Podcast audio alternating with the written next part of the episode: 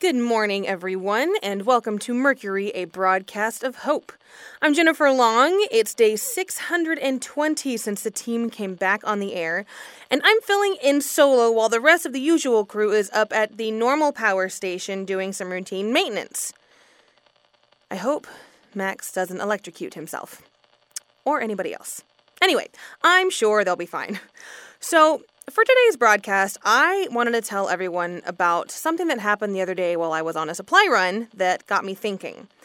I was basically done getting what I needed and was making my way back towards the shore when I heard a couple gunshots, then heard someone yell and the telltale sounds of nearby zombies from the other side of a few trees. I was so close to my boat that I had a fleeting thought to just keep going because I was tired and really wanted to get back on the water and had managed to avoid any run-ins with our undead friends so far. But then I thought, what if it was me? If I needed help and someone could clearly tell that I was struggling, I would really hope that they would come help me. Granted, in our current situation, I can understand an every man for himself mindset, but that's something that I struggle with and don't want to embody. So I slowly made my way to a point where I could see what was going on and saw that it was a younger guy, it couldn't be more than seventeen or eighteen, who was holding a gun like a baseball bat and facing a couple zombies. I guessed he'd used his last bullets and missed. The poor kid looked terrified, but also pretty angry, which I can totally understand. I'd be frustrated too. He saw me from where I was trying to take everything in, and we made eye contact. I showed him that I had my gun, and after I got ready to take the zombies out, I motioned for him to take off out of my line of fire. I shouted to get the attention of the two zombies, and once they were close enough, I took care of them. So I made my way over to where the kid had run to check on him.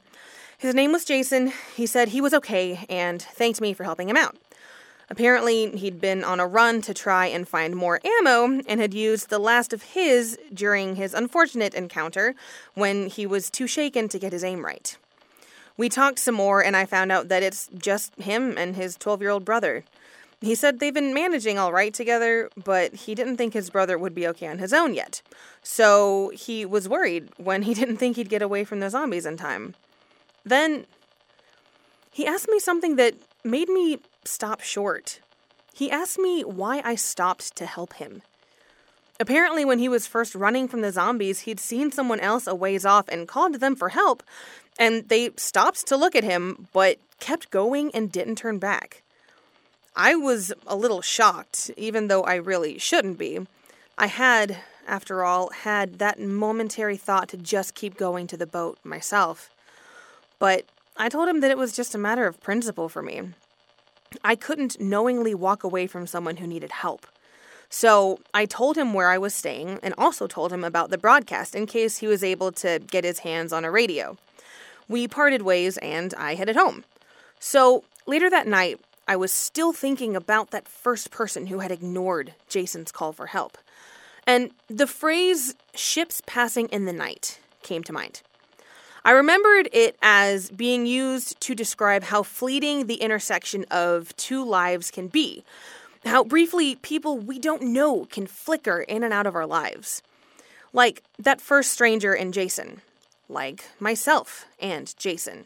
And then I remembered something I read a long time ago about the Titanic, and I thought we could push that phrase further because sometimes, as you pass another ship in the night, you may hear a cry in the dark.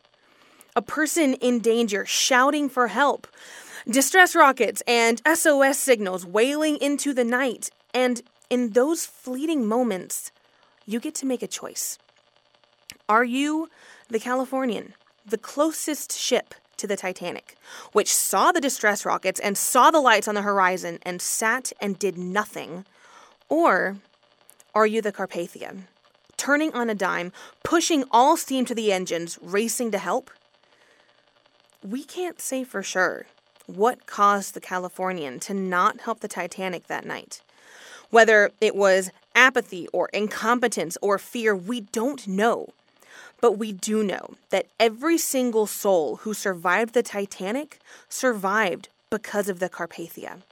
Because the crew and passengers of that ship raced nearly sixty miles through ice fields above their maximum speed in the dead of night, readying lifeboats, readying triage to pull them from the water.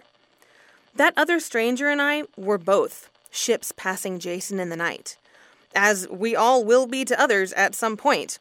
And when given the chance to turn away or do good, always err on the side of reckless compassion.